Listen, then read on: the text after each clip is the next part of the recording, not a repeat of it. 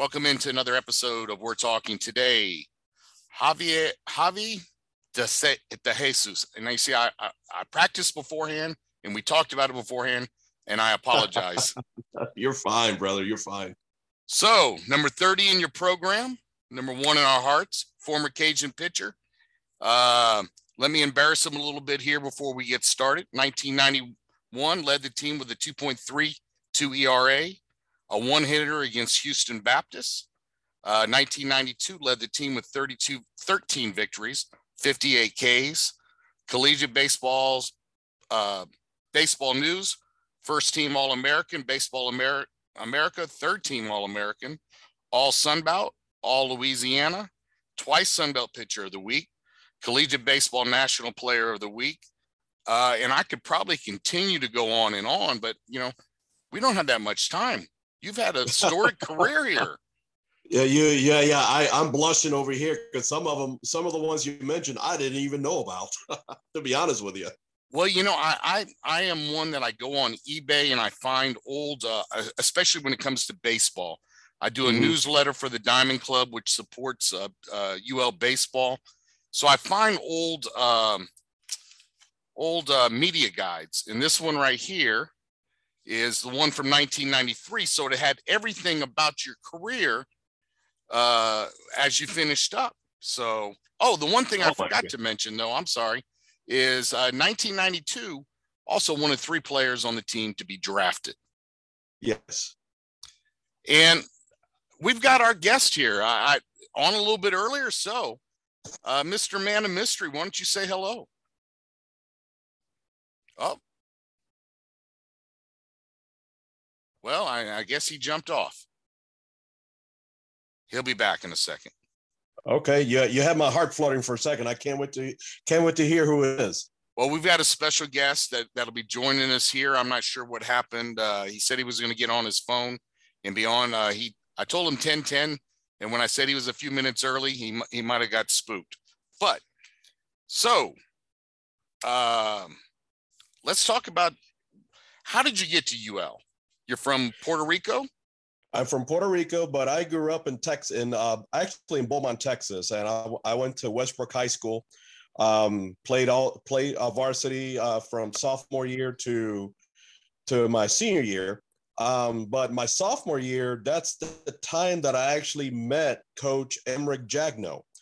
He actually came into because uh, at that time, my sophomore year, we had one of the best teams in the country. We were ranked 29th in the country of all high school teams in the country, which was incredible. We had, I think, 10 guys go Division One baseball to play Division One ball from that team. So he actually came in for like a recruiting deal, like the old ways that coaches would come in and go to high school practice and everything. So he saw me pitch okay. and he worked with me. And then all of a sudden he said, um, you know what? Come your senior year, I may come back and get you. And what do you know? It was between the University of Houston and you and at, a, at the time USL, but yep. I made a decision to be a Raging Cajun because of Coach Jagno. Okay.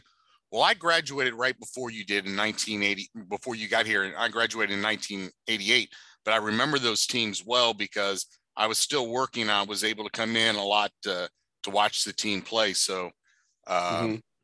So, so Hugh, now Coach Jagno also coached high school in Texas Yes, he did. He coached at Thomas Jefferson High School alongside Coach uh, Mitch Gaspard, which came in and actually was one of the assistants. So our ties, like Coach Jagno, Coach Gaspard, and mine, we go all the way back to their days at Thomas Jefferson High School.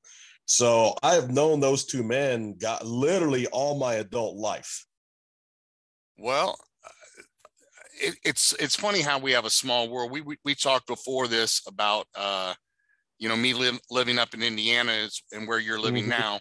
But let me go ahead sure. and bring on uh, our, our, my friend here and your friend Ed Tuna Perkins. Ed, why don't you unmute your mic there and say hello? Ed, you, Tuna, you're you're unmute unmute your mic. I wish I could do it for you. Unmute. There. I think I think I did it. My man. Oh my gosh. How you doing, bro? Ladies and gentlemen, the left-hander on the mound today from Ponce, Puerto Rico. Number 30 in your programs, number one in your hearts, Javi De Jesus. Oh my gosh. Oh, this is fantastic. How you doing, bro? Bro, it's good to see. uh, Well, I don't see you, but it's good to hear you at least. How you, You know been? Dude, it, it's been it's been a whirlwind down here, man. Let me see if I can get there we go. Can you see me now? Javi. There you go. How you doing, my man? Hey, I love your haircut. Hey, there it is, man. That's all the years that these kids up here in Fort Wayne have uh have done to me. So yeah, I'm I'm as bald as can be now. You know, uh, we I was spending time with Craig last night, and he was Oh. saying, "Yeah, Javi's going to be on the uh on my podcast." I went, "You know, me and Javi played in the band, and Craig, Yes, you played." Craig was like, "You play in the band?" I'm like, "Yeah, I actually had talent, and here are pictures to prove." There's Javi, Javi in the Z Cavaricis. Oh, the dude, though, I cannot believe you showed that picture. Oh my gosh. Look Back at Javi. hair. Good lord. It look, look Hey, like y'all the are about to throw down there. Oh my gosh. Yeah. The oh man, you were the the mar the raging Cajun marching man. Now now you're bringing back some serious memories. That was awesome. uh, trips to Houston that we don't want to talk about, or Super Bowl weekend in New Orleans that we don't want to talk about. No, no, we don't want to go there. That that that's that's for uh you know when I come down for alumni weekend uh, in October. Yeah, we'll we'll have we'll, we'll catch up that time. How about that? I wish we had the Shilling Shack to still do it though. That's very true. Very true. How's how's the rehab going on the Achilles? you know what? I can finally jump, and I'm going to start. I actually threw a bullpen to my uh, Ivy Tech guys uh, like last week, and I've been doing my measurements to see how I would improve, and I actually topped out at 81. Nice. So I told them that my goal is once I get myself ready to go and I'm in I'm in good shape and everything, I'm going to pitch against them. So hopefully I can get my fastball back up to 85, 86, and well, you know, show these kids how it's actually done.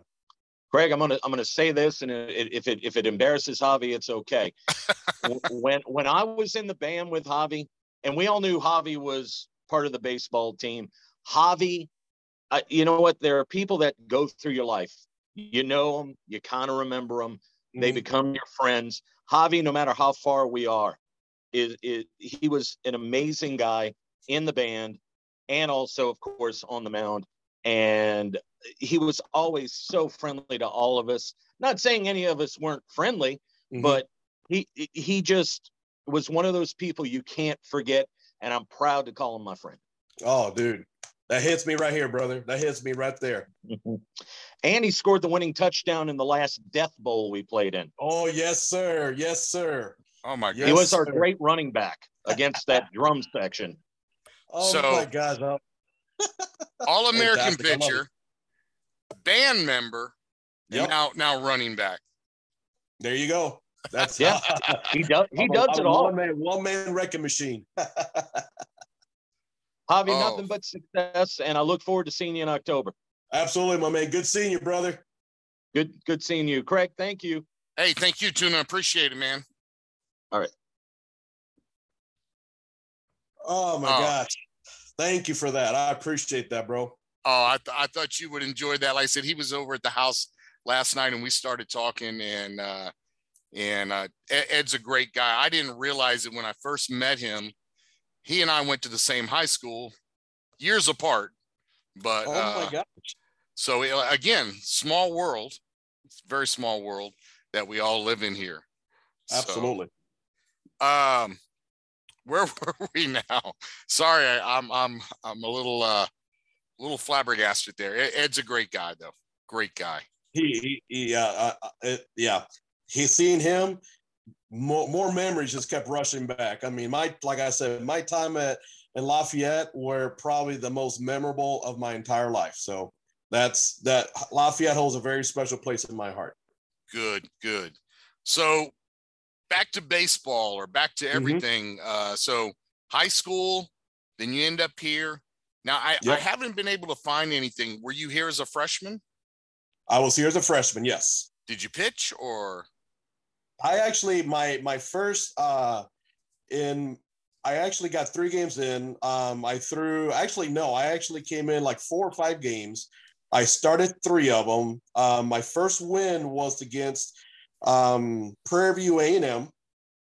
I threw a complete game against them. Uh, but my very first outing uh, was actually against the University of Texas in Texas. So we got I got thrown into the mix of actually facing Roger Louche, the great catcher from from University of Texas, and unfortunately I got welcomed very quickly, and he hit like a two run shot over the scoreboard. So it was more like welcome to college baseball. This is what you have to look forward to. So it was very intimidating, you know, being there. And then I got my first collegiate at bat of the, the I think it was he was the number one pick for the Oakland A's that year, Kirk Dressendorfer. And it's the first time I've seen anything over 95 miles an hour. And I did manage to pop up to the, to the shortstop, so he didn't strike me out. So, which was good, but it was, it was memorable. I mean, that um, uh, freshman year was an eye opener. Okay. Cause I, I'm, the problem is with all those back then, I, uh, I can't find, uh, well, I pulled up 91 or 19, 90 would have been your freshman year. Yes, correct. 89 90. And uh, I, I, guess you didn't have enough at bats or enough pitching to, to make the, the, the NCAA score sheet at that time mm-hmm. was, you know, you had to have some, or they didn't put you on it. So that, yeah, I, I was, I, I was three and zero oh as a freshman. Um, okay. I had, I was like four for 10 because I actually did hit as well too. I was a dual player. I was a, I was a two way uh, went four for 10, and I actually had my best game against Lamar University. that I had a triple and a single. I went two for three with a triple. Um, and I almost got my first hit the ball, hit the bottom of the wall, almost got my first home run. So, but it was, I mean, it was against the school that didn't uh, that offered me the least amount of money. All they offered me was books. And yeah. I said, forget you. I got people offering me all kind of crazy stuff. So no, forget you and I didn't like the coach back then anyway. It wasn't um it wasn't Jim Gilligan. It was I think Coach Perkins was there, and he was he treated me very poorly. So I'm like, no, I'm not going to stay in Beaumont. So that's why you know I did what I had to do against them. So I, I enjoyed that part. Well, you brought up the hitting. Now, did you play the field too, as far as besides pitching? I played. I played first base, and I think I got one game in the outfield, but um, in my freshman year, but I, I, I came in a couple of times to pinch hit. So I did get my I did get 10 at bats and everything, which was which was exciting for me because I mean it was like being a two-way player back then was rare, but I was able to do it. So I'm looking at your your your junior year in conference, you batted 316. Yep. Uh, so I mean, okay, I was wondering if all these numbers were right because some of them are are I'm I'm not going to say off, but uh, so that's uh, pretty doggone in, impressive there. Uh, because, uh, like you said, a lot of time pitchers do not hit at all. Uh, so, wow. Yeah, and and I I enjoyed that time at the plate. I mean, it was a it was a challenge at times, but you know, back then you're you know something that Coach Bo actually instilled in us is like we're going to do what we can to win. You know, whoever got to put in, we're gonna we're gonna do everything we can to win. So he he decided to put me in there, give me a shot, and you know I was successful. Sometimes, you know, a lot of you know some of the other times I either struck out, popped up, or hit into a ground out or whatever. But you know, he just gave you that opportunity. If you if you're the one that wants to be out there to do what you can to help the team win, he's going to give he gave you that opportunity. You're listening. We're talking with Craig Melancon today. Javi, Javi de, de Jesus. I'm sorry. I'm going to probably, hopefully, by the end of the day, I'll have it correct. So it's all good. And with a name like Melancon, you think I would I would be con- so uh um we're, we're going to skip around a little bit. Let's let's talk, sure. and I, I don't want to talk about your your pro career because mm-hmm. I'm hoping you'll come on again because I have a lot of questions about that, and I don't want to sure. take up a lot of time today. But maybe during the summer when when I when I when I start talking about the minor leagues and what our, our guys are doing in the minor leagues, we can have you back mm-hmm. on and talk about that because I, I find that very fascinating world. It because it's not glamorous. You know, no, you think it is. It really isn't. You think pro baseball, but it's not. It's a lot of a, a lot of them. A lot of guys have better, I guess, accommodations and things in, in college baseball mm-hmm. than you do in the minor league. So Oh, you do. Yeah, we we could talk a long time about that because I know there's a lot of people on Twitter that I'm involved with that are advocating for minor leaguers right now, and yep. I, I saw that they're finally doing that. Major League Baseball is finally doing something about that, which definitely later on when when I see that happen because I'm really close with the general manager and the president of the Fort Wayne TinCaps, the minor league team of the of the of the San Diego Padres. Okay. I know him. I've known him for 20 years, so we can definitely have a more in-depth conversation about that. Excellent, excellent. I appreciate that. Um, so I, am just looking at some of this, the names on on this uh, 92 team though. Besides yourself, you had, uh, you know, you had Ken Myers, you had Papo Ramos, uh, Lee mm-hmm. Cantrell, Paul Bacco. I mean, the names on there, and I guess I just I, I remember going to the you know the regionals in Baton Rouge mm-hmm. and the mm-hmm. different places, but I guess I mean it was 30 years ago. So yeah. I guess my brain ain't as good as it used to be. but um, before we, I, am sorry, I, I, I, and I'm not making fun of anything. I, I, I'm probably sure I have ADD because I skip around way too much. But uh, let's talk about post college, post minor mm-hmm. league baseball. Sure. Where are you now? To, I mean, you and I talked about it, but tell people where you are now and what you're doing.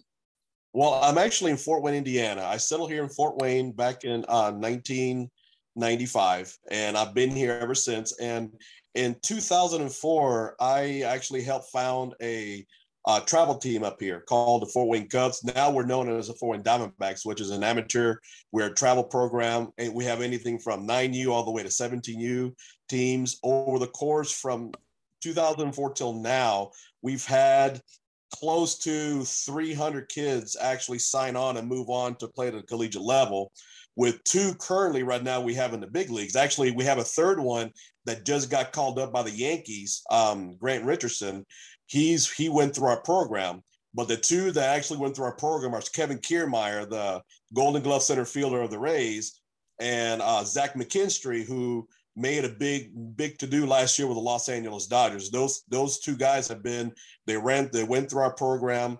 I've I coached Zach McKinstry personally since he was like maybe 14, so I've known that those families for a long time. So since then, uh, this past August, I was actually hired by Ivy Tech Community College to be their pitching coach. And that's been probably one of my most rewarding things that I've done so far and has basically re-energized the love of baseball to me again because of all that I'm actually getting involved with, not only with teach, you know, coaching them, teaching them how to play the game, but also with the biomechanics side, with the analytics side, that I'm combining both the old school way of thinking with what's actually going on right now in in baseball.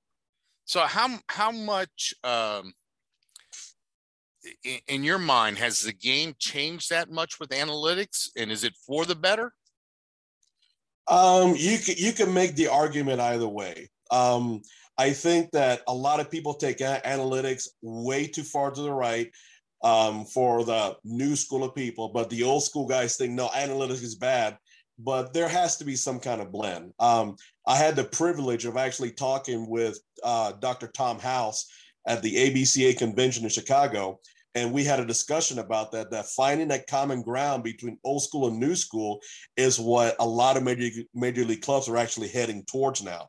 There were, va- there were a lot of them were, were mostly analytics, which everybody saw was really messing up the game and the and the and the and how it flowed you know with you know it doesn't make sense having a reliever be an opener you know and once you started doing that that got a lot of people scared about the future of the game. But once you start blending the two together you can still have that you know i guess that tradition of you having a starter you have a middle relief guy you have a, a setup man and a closer that can still be used and use analytics to help you to help you decide what pitchers are good in those particular roles so that's what that's that, that's where I think that's where baseball should be headed, and it's headed, and that's what I'm, we're actually doing with Ivy Tech now. That we're going in that route, which is important to us and it's important to the kids because they're finally figuring out this is who I am as a pitcher. And once they're doing that, once they find out who they are, now their talent actually takes over and the results that we've had so far have been incredible. I, find that uh, I, I'm I'm a huge number guy. I like looking at statistics and all that, but I also realize uh, I'm also a gut guy. I mean, mm-hmm. you, what you're seeing on the field cannot be replaced with numbers. No, then it, it never can. It never can. And I have I have already a rule with these guys that, you know, usually we go, well, after four innings, let's go ahead and bring this guy in. Um, that's what normally what what normally would happen. But I always go up to that pitcher, especially my starter, and I ask them, I want you to look me in the eye. Do you want the ball? And if they tell me, I want it, coach, all right, get your butt in there. Let's get let, let's get yourself ready to go for the next inning. And I make them show me that they want the ball when they're out there. And more often than not, when they go back out there, boom, boom, boom, one, two, three, get out. We're going to come back, score some more runs. So it's that building that that rebuild of that confidence of that young man that's out there that's actually helped him to become and find out who he is as a pitcher. That's what I've been helping these guys with right now. And I think that's awesome because I don't think you want a pitcher always looking over his shoulder. You know, is the no. coach coming for me? You know, having that conversation with them. Sure. But as a pitching coach, how much do you also rely on the catcher? Because the catcher is the guy really that that's watching him where he's putting the ball mm-hmm. and can tell you, hey, he's just a little bit off. The umpire's not giving it to him here. But you know, you mm-hmm. also don't want to flat over the middle of the plate where, like you said, all of a sudden you, he's crushed a home run over the pine trees or something there. Oh, did I lose you? No. Oh, I'm sorry. Right. I said, uh, so the, the, how much do you rely on your catcher during that situation? Well, here, here's the interesting part that when I came along, um, last year's team, their the their old coach didn't have a combination like when they threw bullpens. After the catcher caught him, they left. Every time after our bullpens, we ha- I have the catcher who just caught my pitcher. We have a con- like a five minute conversation about okay, catcher, what did you see? Or like Noah, what did you see my pitcher do? It's like I was like Matt, what did you see Noah do when he was setting up? What do you want to see? What do you want to do? What do you well? How do you want this to look like?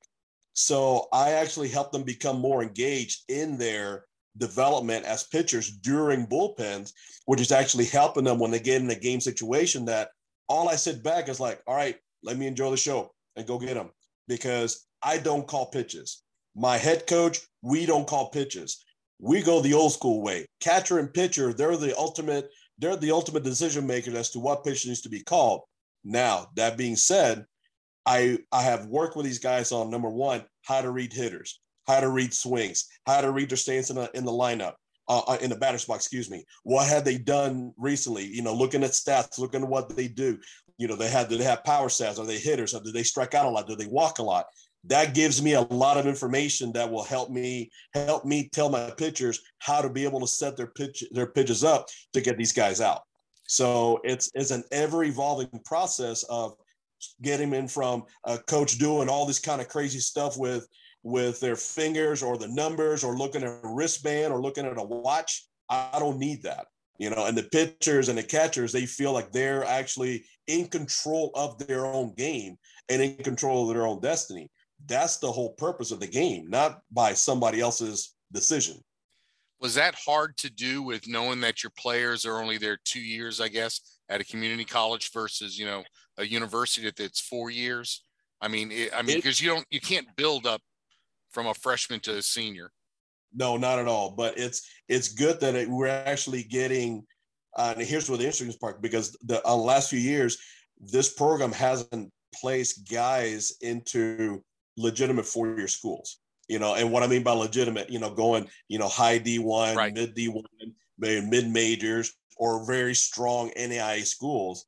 Um, right now, a lot of our guys that we've had, we've already placed a couple of guys in in mid max. We have one kid right now that's more likely going to be between may go between a supplemental first round all the way to the fifth round because he's already topped out 101 miles an hour.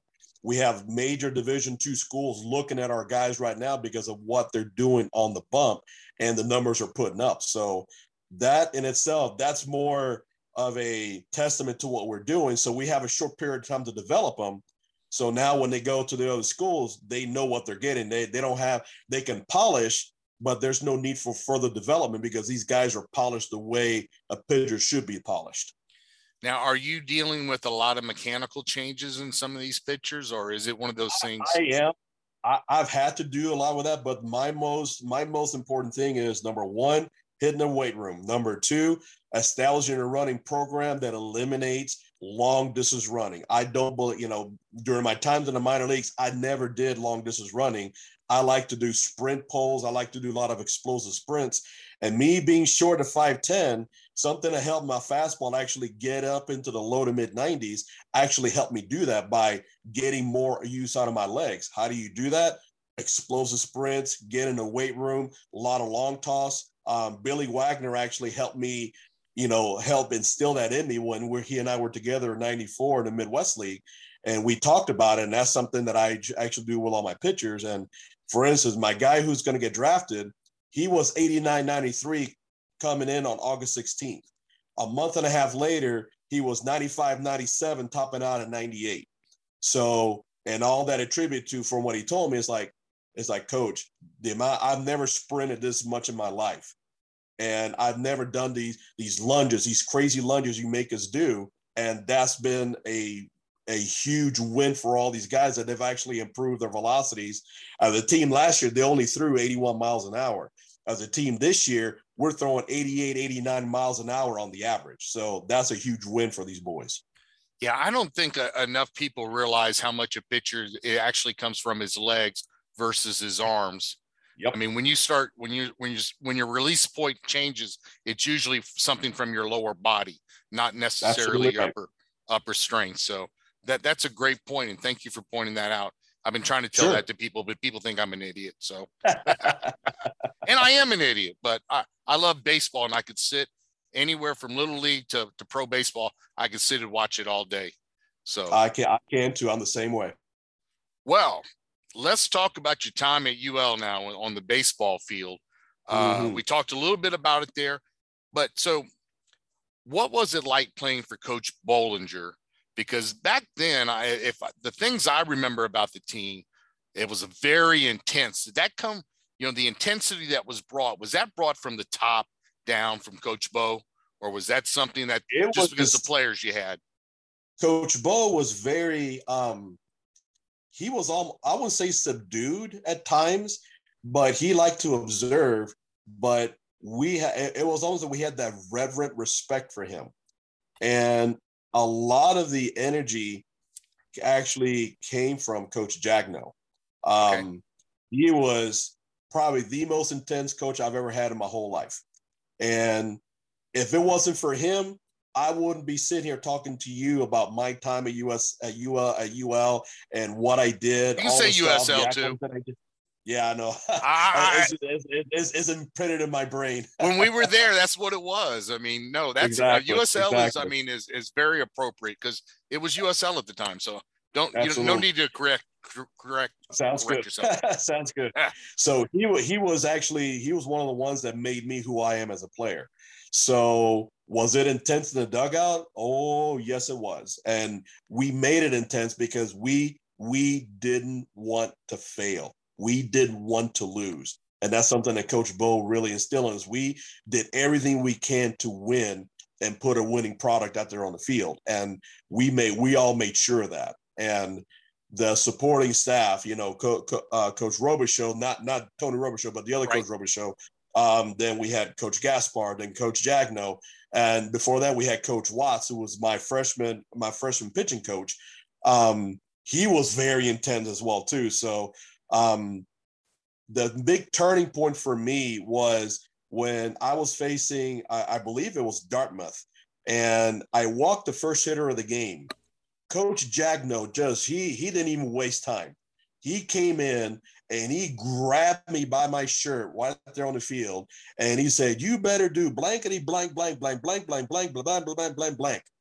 And uh, Ken Myers was my catcher, and we were like, we were petrified. And then after that, I wound up striking out the side. When I got into the dugout, he said, "See, that's what I'm talking about, grabbing me and shaking me." I'm like, "Okay, let's go get him." And then after that, I wound up throwing like a two-hit shot out against him. So it was that's the kind of energy that we built on from that at in that 91 team and i mean we were we were we were talented but we were talented as a whole team together. We didn't have like one guy that stood out in front of the other, other than Papo. And Papo had, and when we went to the regionals in LSU, that was just absolutely magical watching him perform against those schools, and it, it was it was fun to watch. It was incredible.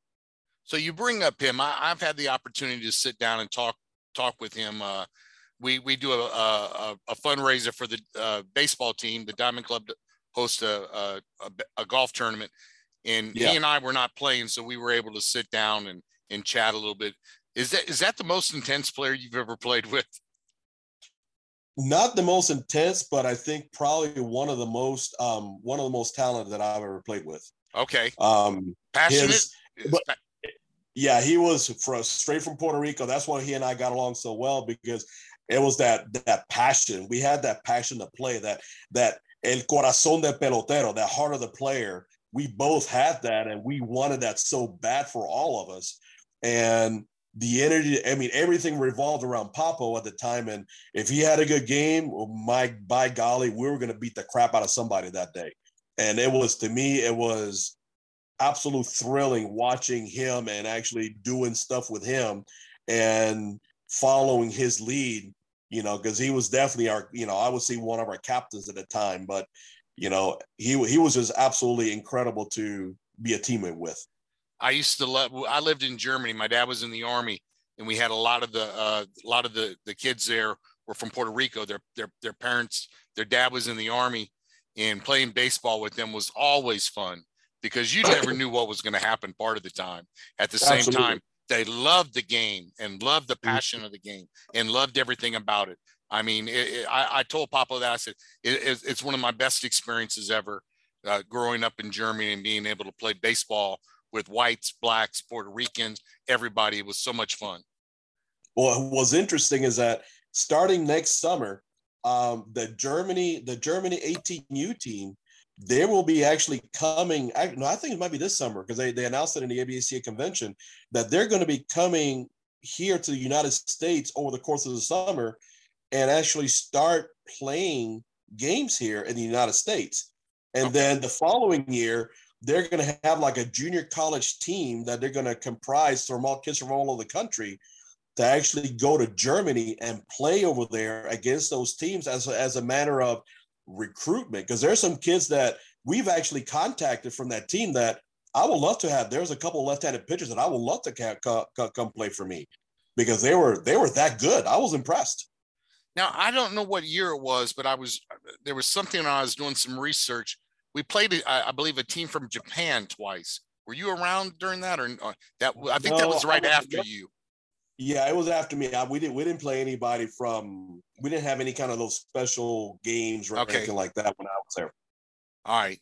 The, the Japanese baseball is very intriguing to me too because of just mm-hmm. various things there. But but that that's a yep. that's a whole nother, that's what I'm talking about. I, I, go I go down a rabbit hole, man, and I'm off somewhere else. Oh talking yeah talking about Germany and Japan, and I'm sitting there trying to talk about USL baseball. So I apologize. I, I know this is what everybody wants to talk about the rivalry with South Alabama. I mean, it started in the regional.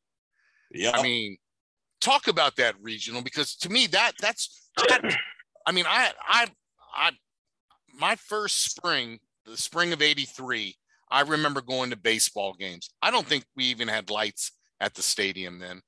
I could be wrong, but uh, you know, mm-hmm. I went to baseball games he- here and there during during that time. But but but that regional in Baton Rouge that year that when we played South Alabama, that just made me oh, I was all in. Yeah. yeah. And what's interesting is that they we played our first game was against Northwestern State, and they gave me the ball to pitch in that game. I was surprised. Um, and we wound up beating Northwestern State. And I found out later that that was the first win we've ever had in a regional game. Um, and, and anytime we've been in regional, it's the first time we actually won a game. And then after that, it just snowballed. We beat Southern Miss. And then when we came to South Alabama, um, man, that was heated. When, I mean, Jon Lieber was pitching that day. And it was, I mean, we were jaw- jawing back and forth. I mean, it was the chirping going around was unreal.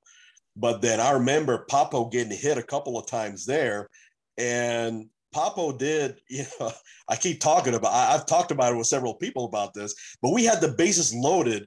The tying run, I'm sorry, the winning run was on third base, and we had the base loaded. And then Papo and the catcher were jawing. I remember Papo was getting, uh, you know, his his little slack swing, getting ready to go to hit, and he turns to the catcher and blows him a kiss. And the next pitch, Lieber drills him with a fastball, and then Papo goes to first and he points, who I don't remember who was at third base, but he points to him at third base, you're going to score. And he goes to first base and the whole stands went, I mean, we went crazy.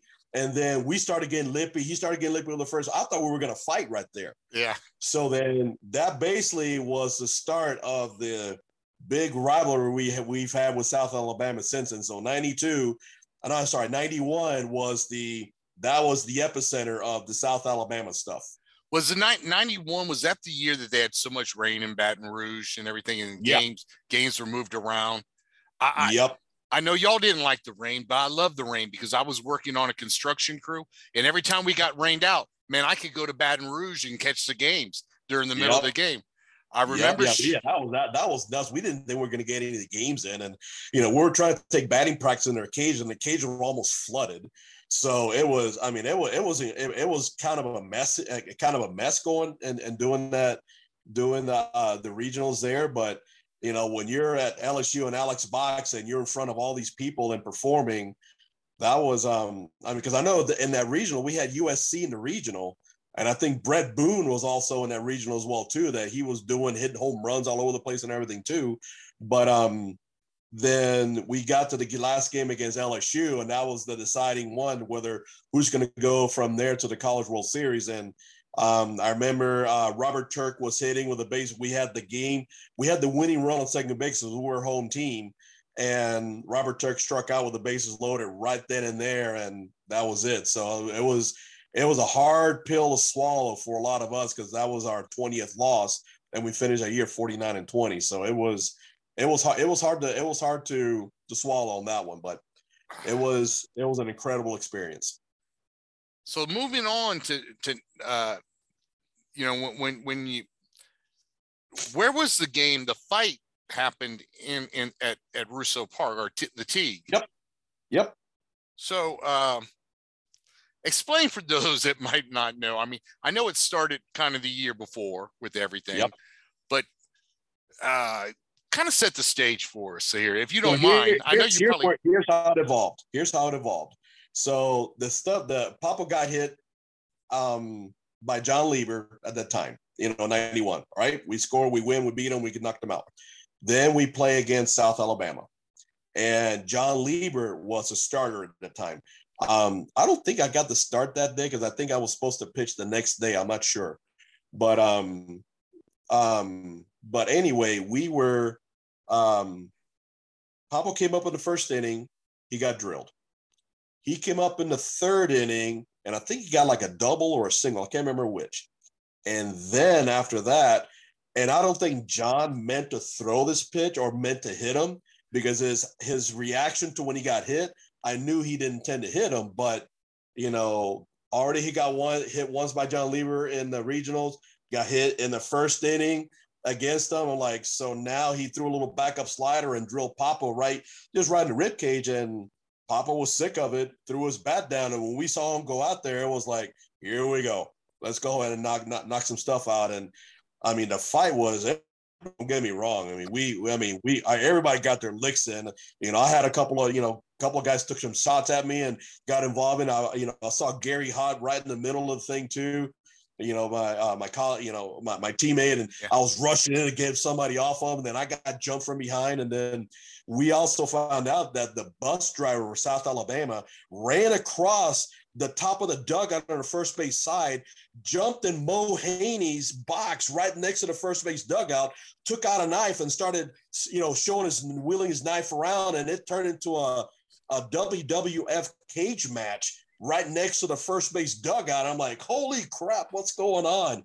And finally he wanted to get bus driver got arrested. So it was it was just nuts. I mean, that was one of the greatest brawls I've ever been involved with. I'm gonna have to I'm gonna have to ask Mo about that. I uh, I didn't know I did not know that story. So thank you. Yep. Uh So it, it was now, more. I don't, know, I don't, know, if Mo I don't know if Mo got cut or anything, but I know he that guy jumped down there and we were. I mean, we saw Mo, you know, throwing haymaker. I, I remember seeing Mo throwing haymakers from from the thing because I remember Mark Broussard was like, oh, dude, look at Mo throwing haymakers there because we were we saw from our side. So we saw it clear as day. The guys throwing haymakers in that uh in their box. It was hilarious. But man, all the all our and that's why I love Cajuns. I mean, Cajun, we we love our baseball down there, and oh man, they're passionate about it. It's like you mess with our team, you're gonna mess with everybody there. Well, you know, we, I used to go and we used to uh probably my junior or senior year, we and and right after that, we would go to the games and we would sit right behind the third base dugout. And at the time, mm-hmm. they were those old wooden bleachers that if you slid across them, you put a splinter in your butt. And it was just, and we we could bring our own ice chest in.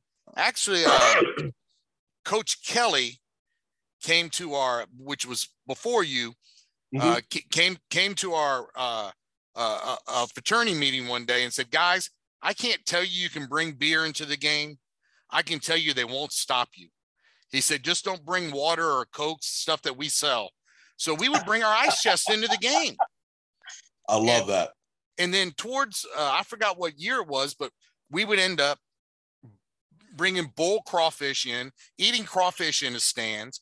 And then by the end of the season, uh, the end oh of the, God, the, the, end of the season, all this crawfish was peels were underneath the stands because you just push it over and it and it just stunk.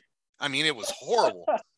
so, but I, I, don't remember what year it was, but there was a bad call at third base, and and people were yelling at the umpire. You talk about Cajuns being packed. We were throwing crawfish peels at the umpire and everything.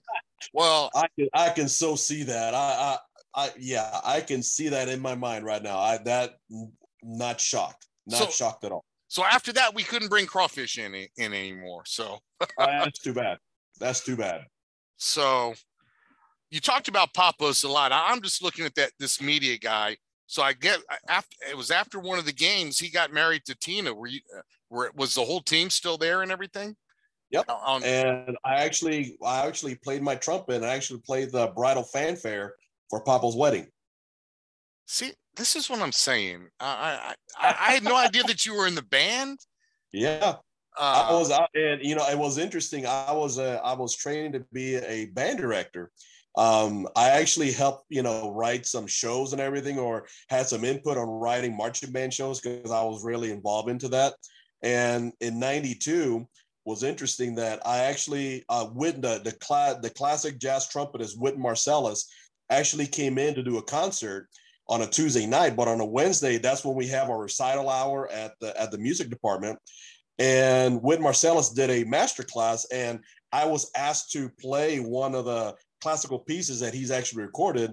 So I was out there on stage. I had my my 1991 championship ring on my hand and my right hand because that's my that's the one I use for my to pressing down the valves. And before I took my breath and actually played my horn, he stopped me and he goes, "You like baseball?" I was like, "Yes, sir. I love baseball." And here I am having a conversation with Whit Marsalis about baseball right there in front of maybe 500 people. And I'm like, I will, and that kind of relaxed me a little bit. And I played for him. And then, and he taught me how to actually play my trumpet the right way. And it was extremely, I, I was something I'll never forget either. I mean, so that's what I'm saying. My times at, at, at UL were the most memorable in my entire life this is just I could sit and talk stories about because like I said I, w- I was there not you got there right after me but it, that that was I, I, can honestly say my time at USL changed my life.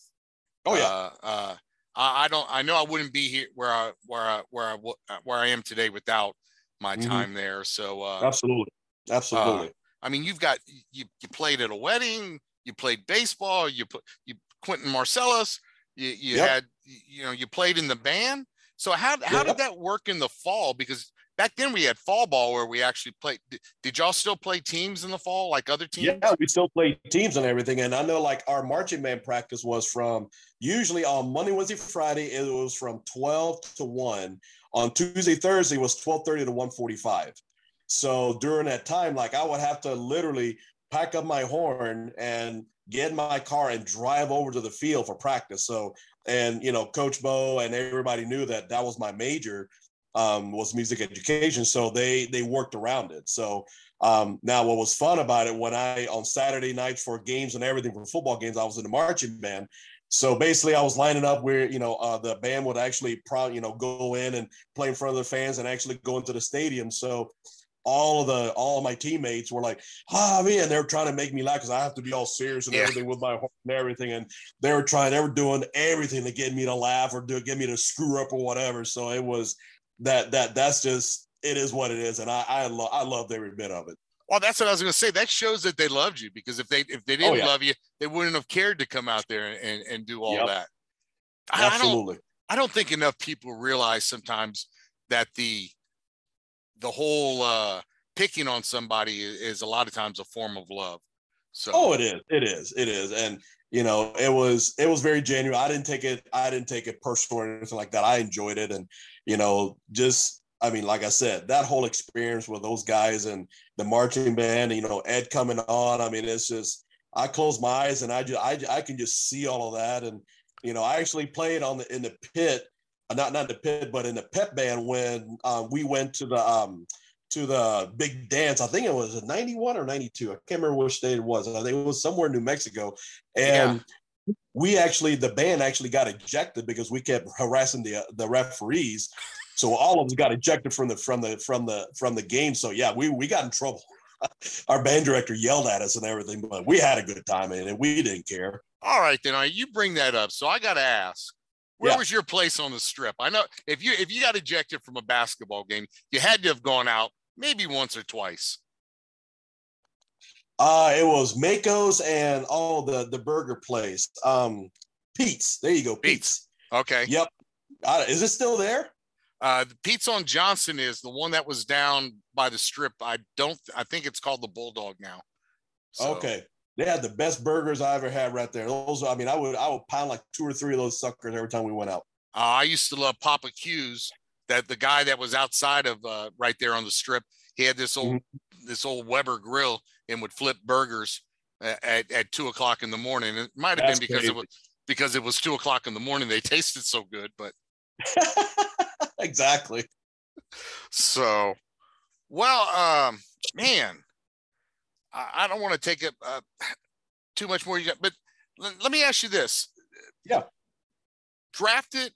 We're, we're, I just want to touch on the minor leagues a little bit. So, drafted after your junior year, did you ever go yeah. back and did you get your music degree? Or? No, I didn't finish my music degree because what happened was I was um, in '94. No, I'm sorry. I got drafted in '92. Then I went to. I actually got chosen to play in the Olympics uh, oh, really? by Puerto Rico by the Puerto Rican national team. So I, I played in the Olympics in '92. Well, now I got to look then, that up.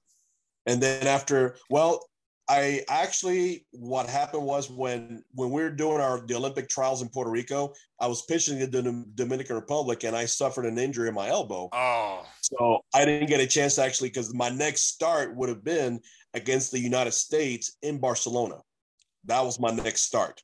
I'm sorry. So, because my oh I, I I still have my uniform and knowing that I had a chance to represent my country Puerto Rico, that was also something it was beyond beyond anything I could I could describe. Knowing that I got a chance to wear the Puerto Rican hat and wear the Puerto Rican uniform out there was unreal.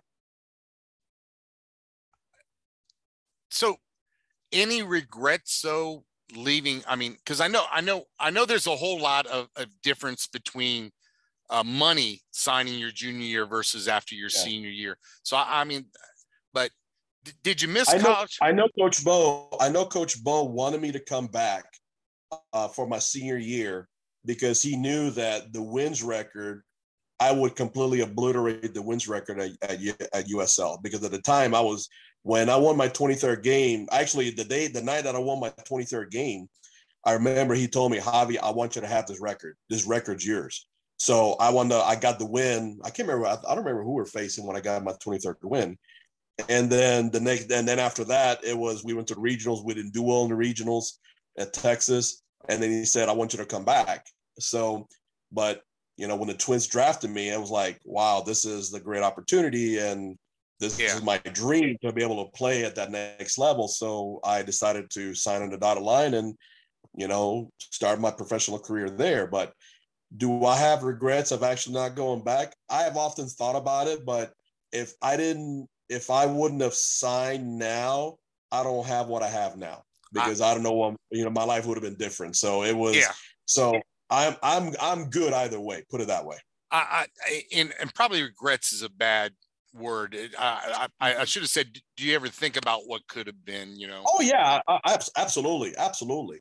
You know, because So- I, I know that if I would have gone back, there's no question I would have won over 32, 33 games. There's no question. Um, but it was more so of, you know, it, I think it was kind of the right time for me. And, Yep. you know, it kind of worked out that way, which is great. And, you know, I have no, I look back as those were some of the best times of my entire life. And now watching my kid, my, my three sons grow up in the game, my, my oldest son played professionally for two years after getting his degree from IU. And my two, my my older, my middle child is a sophomore. Today is his first varsity game that he plays, and he's going to be the starting second baseman. And he's actually doing, you know, he's getting looked at by several schools right now as a sophomore. Um, several D1, a lot of D1 schools he's getting looked at as he's very good second baseman, knows how to hit. And then my eighth grader is coming up pretty soon, and come next year, he's going to be my catcher and he's my pitching hopeful. He's my only one of my sons that wanted to pitch. So he's my pitching hopeful, but he's not left-handed, so he's he's right-handed. So I got to get him to throw hard. So I, I know, uh, but can can you talk about that a little bit because I I know uh, helping people with golf. I, I I was a decent golfer for a while and I hurt my back, but Mhm. but helping people with golf, it's very difficult for a right-hander to talk to a left-hander about hitting a golf ball because everything's opposite, but it's it should Right. be easy. How difficult is it for you being left-handed to talk to someone that throws the ball right-handed? Is that a difficulty or is it Not no, not for me, and not at all because it's about body movement. It's Okay. about body movement, body posture, and helping the helping the pitcher understand how he needs to move down the slope of the mound and how he can use his body to the utmost advantage to help him throw the ball efficiently, hard, and with control. lastly, I, I- I almost felt like this was a misprint, but is your first name really Guido? Guido, yes, it is. Guido, My first Guido. name is my first name is Guido because my my dad's name is Guido. My brother's name is actually I'm going to call him by the, by his proper name. He is Doctor Guido De Jesus. He's a doctor of uh, internal medicine in, at LSU. Um, he's a teaching doctor in Baton Rouge, Louisiana. My grandfather's name is Guido, so it's more of a family name. Okay, I, I just and, and I was pronouncing it wrong, but I and maybe uh, but uh, I just assumed that was more Italian than uh, uh, Hispanic or Puerto Rican, you know. So True. but I guess I could be wrong. I'm I, obviously I'm wrong. No, because we our our uh, my dad did a family genealogy, and our his on his side of the family is on the southern part of Germany, northern part of Italy. Believe it or not. Well, you see, I'm not crazy, not that Nope, crazy. you're, you're Well, man, thank you so much. Uh, this this was uh, this was fun, and like we talked about, let's let's come back uh, after UL baseball season's over. Maybe your season's over, and and let's talk about your time in the minor leagues and what's going on in baseball in general. Because you've got a great mind, you've got a great memory, and you've got a great experience that I would love to be able to share with more people. anytime you want me on your show, all you have to do is send me a message, and I'm on there, bro. Anytime. Hey, thank you so much. And we're going to get you back in touch with Tuna a little bit too. Get him on here Sounds let good, man. and let him ask you some questions. So, Sounds sounds like a plan. I appreciate that. all right. You've been listening to We're Talking, Craig Melanson and Javi De Jesus. Was that good? There you go. Absolutely. Have a great day, brother. Take care. Take care, my man. Any redistribution or reproduction of any part or all of the contents in any form is prohibited, except, ah, who the hell are we kidding? Distribute it, share it, put it in your podcast, broadcast it, or put it on social media. Just give credit where credit's due.